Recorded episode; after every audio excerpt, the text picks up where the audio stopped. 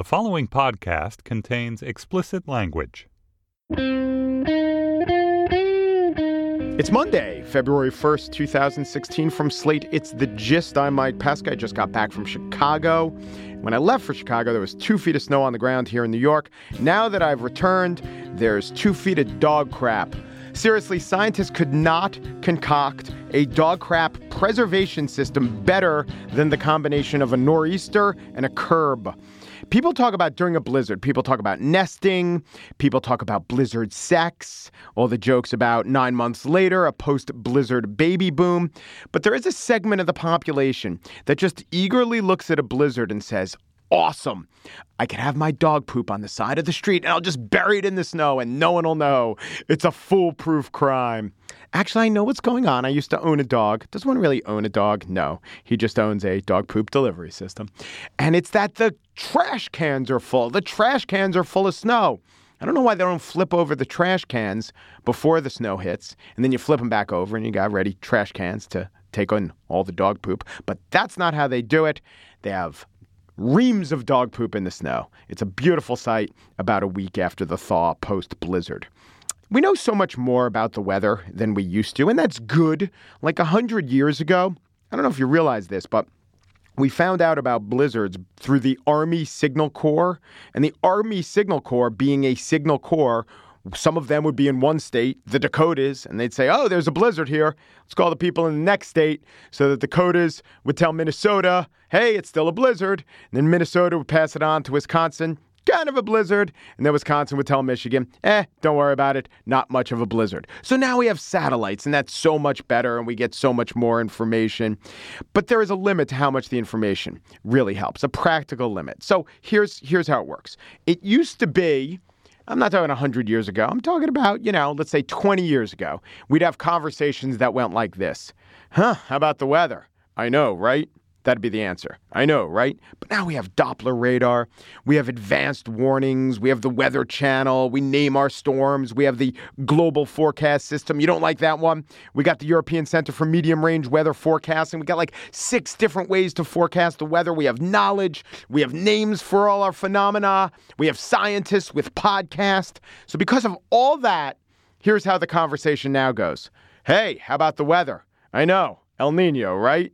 That's it. That's how the that's how the conversation has changed. We get to cite El Nino. We don't know what it is. We don't know who he is. If we do speak Spanish, we don't know why this little baby is so very mad at us, but we get to say El Nino and we think that applies. And that gives us the feeling as if we have an answer and we feel better and empowered. Empowered until we scrape the dog shit out of the treads of our shoes. On the show today, I will spiel a little bit about Iowa because caucuses. But first, Jason Gay, a friend of mine, he has a number of life lessons to impart in a really easy to read book. One of them was he knew his cancer recovery was going well when he started to get annoyed online at Starbucks. I can relate.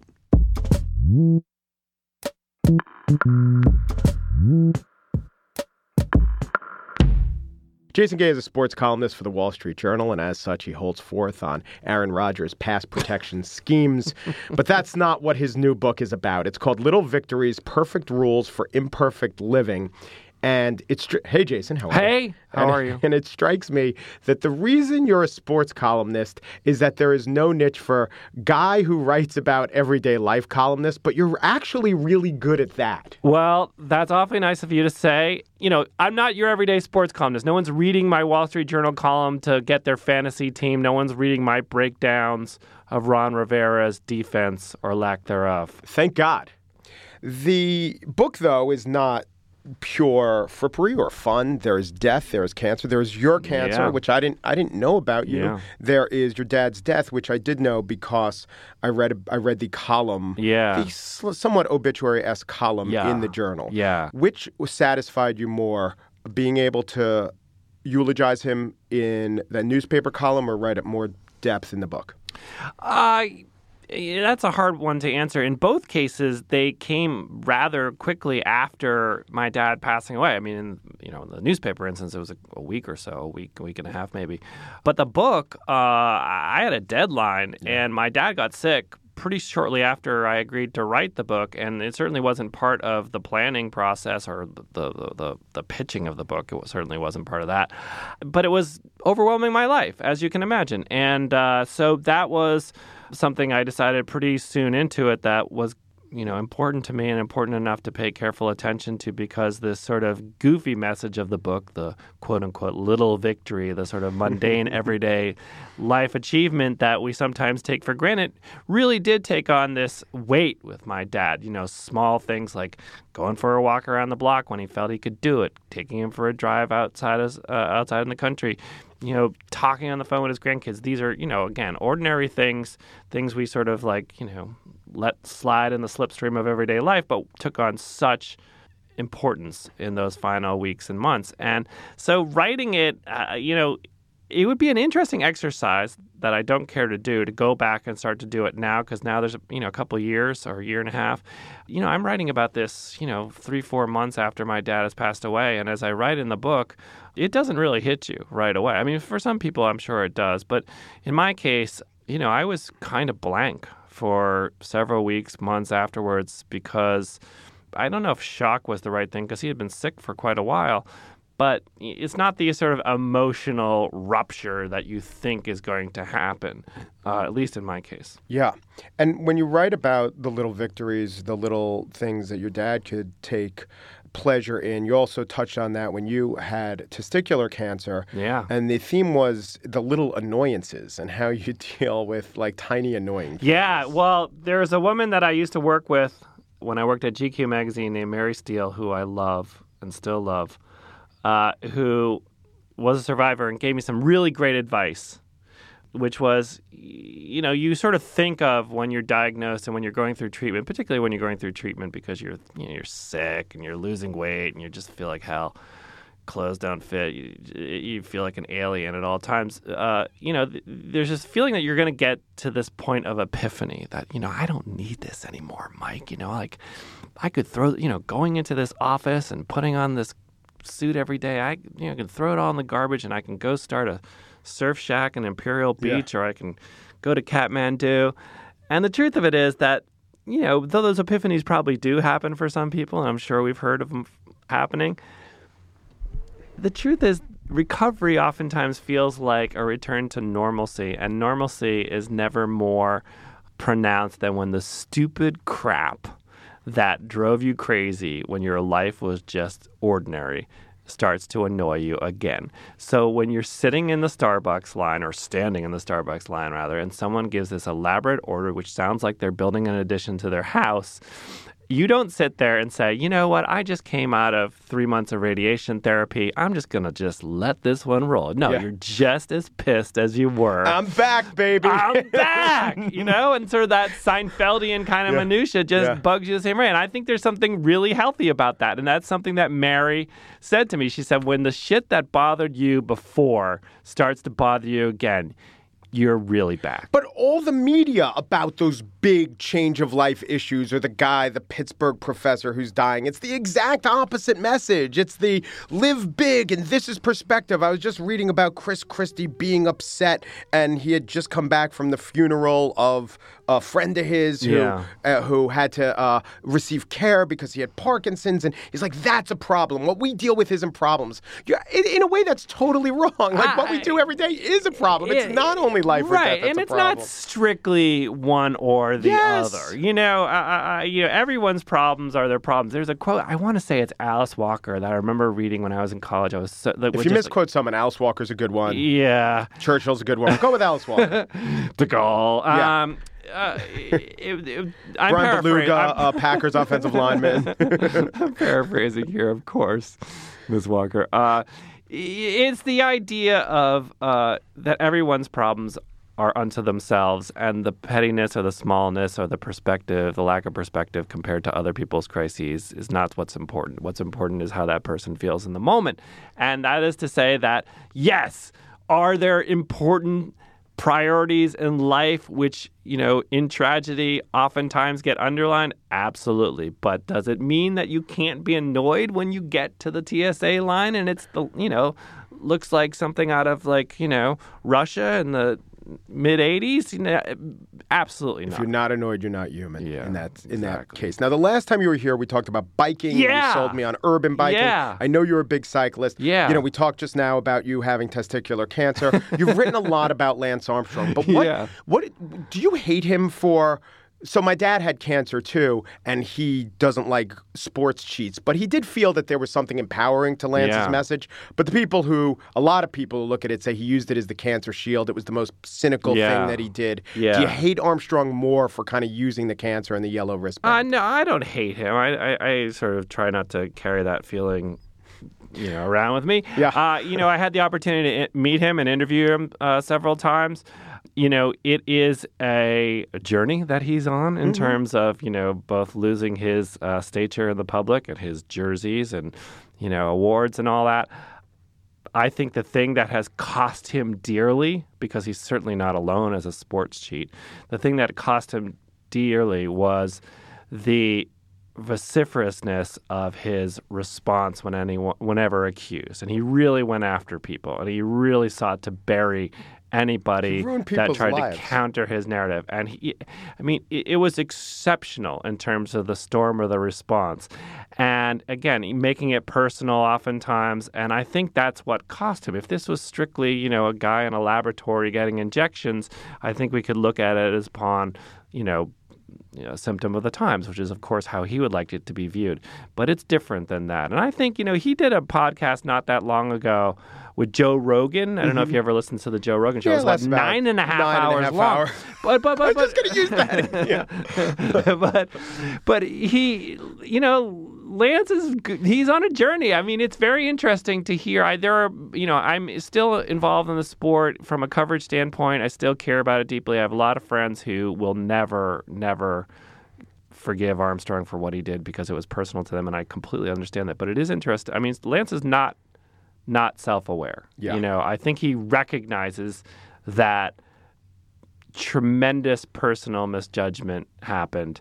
And, you know, though the blame game can be placed around sometimes, uh, I think he knows ultimately it lies with himself. It's a very strange sports story because, as we know, you know, are discussions about halls of fame and all this kind of other stuff in other sports.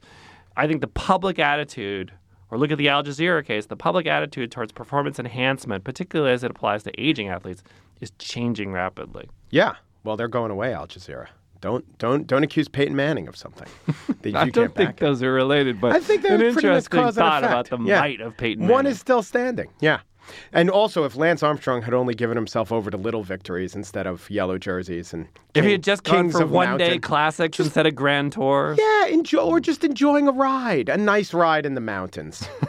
Little victories, perfect rules for imperfect living. I also want to say this, Jason, before we end. Yes. For this reader, one thing I really like about the book, and I think more books should do this to hook me, is start the book exactly 15 minutes after we were together, you and I. Because it starts 15 minutes after the World Series at Fenway. This is true. I We're was right trying there. to think. Yeah, this is true.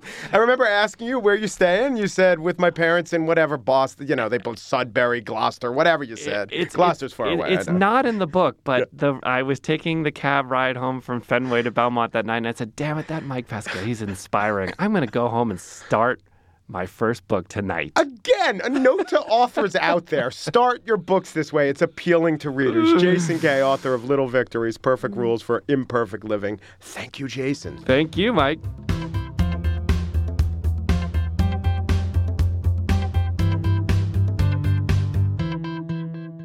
And now the spiel. Cockeye, Hawkeye, Hawkeye. The Iowa caucuses. Caucuses. Not because there is a Democratic one and a Republican one, making two caucuses. No, even the just the Democrats or just the Republicans have caucuses. They're caucuses, plural. The Cauceye. It is the Hawkeye Cauceye. Ay, ay, ay. And soon it will be over. It will be over soon, right? That's what we're hearing. Iowa's the end of all this. But no, no, it's not. Iowa's just the beginning.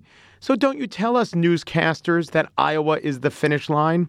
Don't tell us candidates themselves, even if said candidate is in a setting that naturally yields finish line imagery. Senator Rand Paul held his rally this morning at the National Sprint Car Hall of Fame and Museum, which aligned perfectly with today's rally theme, Racing to the Finish Line. So there was no gentleman start your engine thing available there? That's not a good enough cliche? All right. Or was Rand Paul alluding to a personal finish line of sorts? Eh? Eh? Know what I'm saying? Though I gotta say, most times with candidates on quixotic quests, I want them out, clear the field. But I kind of like Rand Paul during the debates, every once in a while turning to a Christie or a Cruz or a Generalissimo Trump and saying, This is World War III you're talking about, guys. So you know what the big question in Iowa is, right? The big question is who's going to win this vote? No, that's kind of a first generation question. So the big question is how many people are going to turn out? So how big will turnout be? Isn't that another way of saying who will people vote for? I mean, who will they turn out to vote for? Okay, it's a little more complicated than that. As Mara Liasson explains, and then as the NPR newscaster complicates. A big turnout helps Trump and Sanders, and both of those outsider candidates have been trying to expand the universe of Iowa voters by bringing in people who've never caucused before. It might be difficult for some Iowans to attend caucuses today. The National Weather Service has put much of Iowa under a winter storm warning or even a blizzard warning today. The bad weather spreads from New Mexico north to Wisconsin. So big turnout helps the wackier, crazier, more grassrootsy candidate.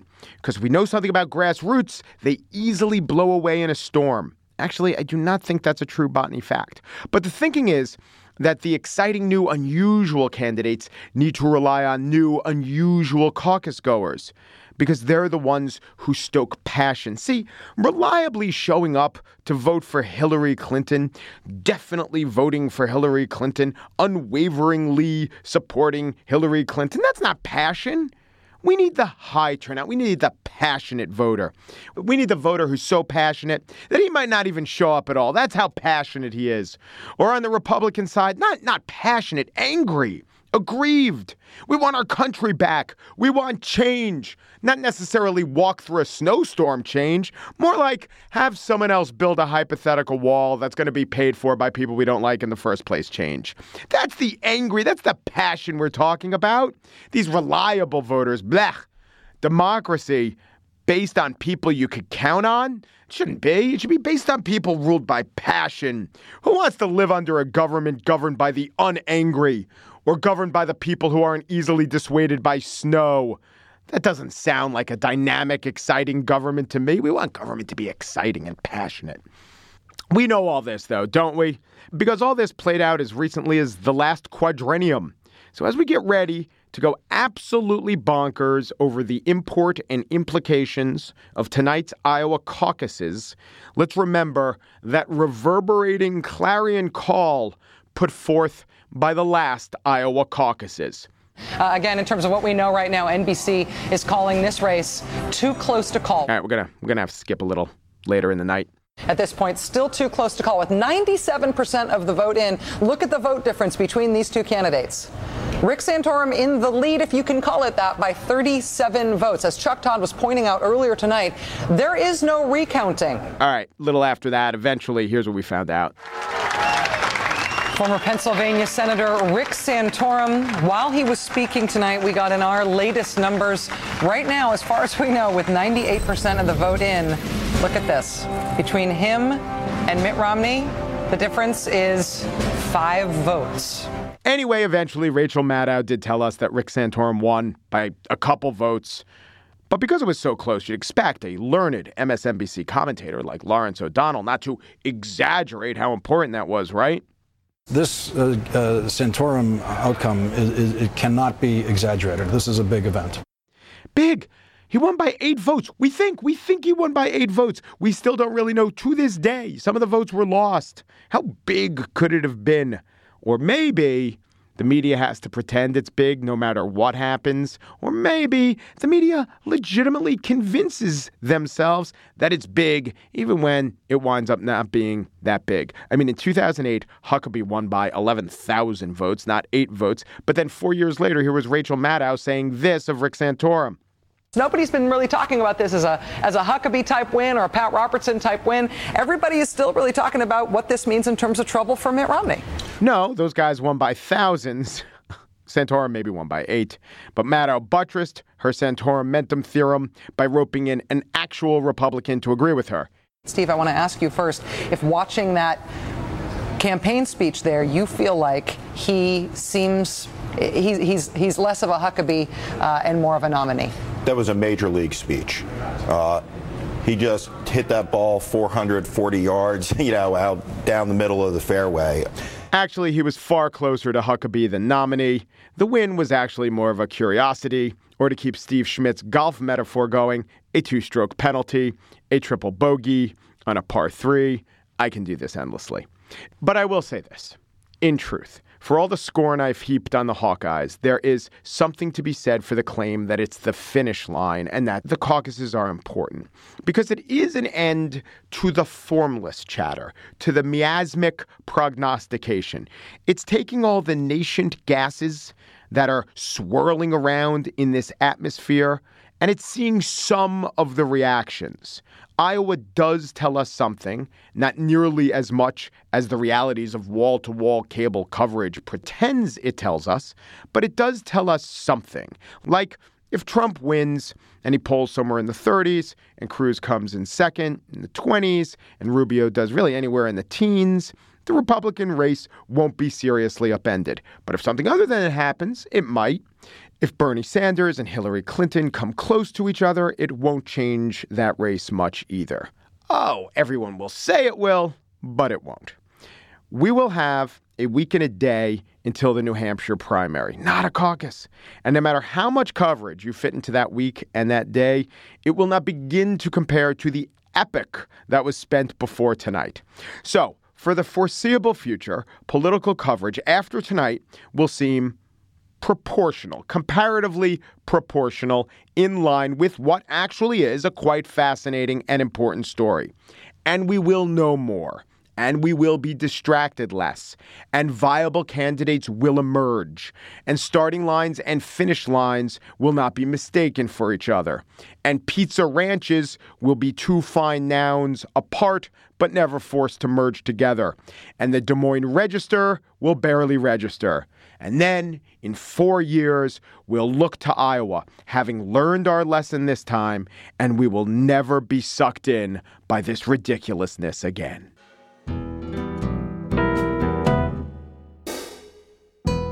And that's it for today's show. Keep sending us uh, mixed metaphors about where we stand in the campaign, like Katie Niehaus sending us the sprint to the finish in Iowa, and poor Pete sending us that HuffPo earlier had the headline and the subhead candidates make final pitch. Those are two different sports. Our Twitter account is at Slate Gist, and we're on Facebook.com slash Slate Gist. Just producer Andrea Silenzi did not win tonight, but she did play the role of spoiler. Steve Lickteig exceeded expectations, but it wasn't party, media, or donor expectations. It was the expectations of his boss, Panoply Chief Content Officer Andy Bowers, who was just hoping to hire an executive producer who, quote, wasn't quite so drunk all the time. The gist I've pledged to visit all 99 counties, but I've been looking at a map, and Delaware has three. I'm going for that. Peru Peru Peru, and thanks for listening.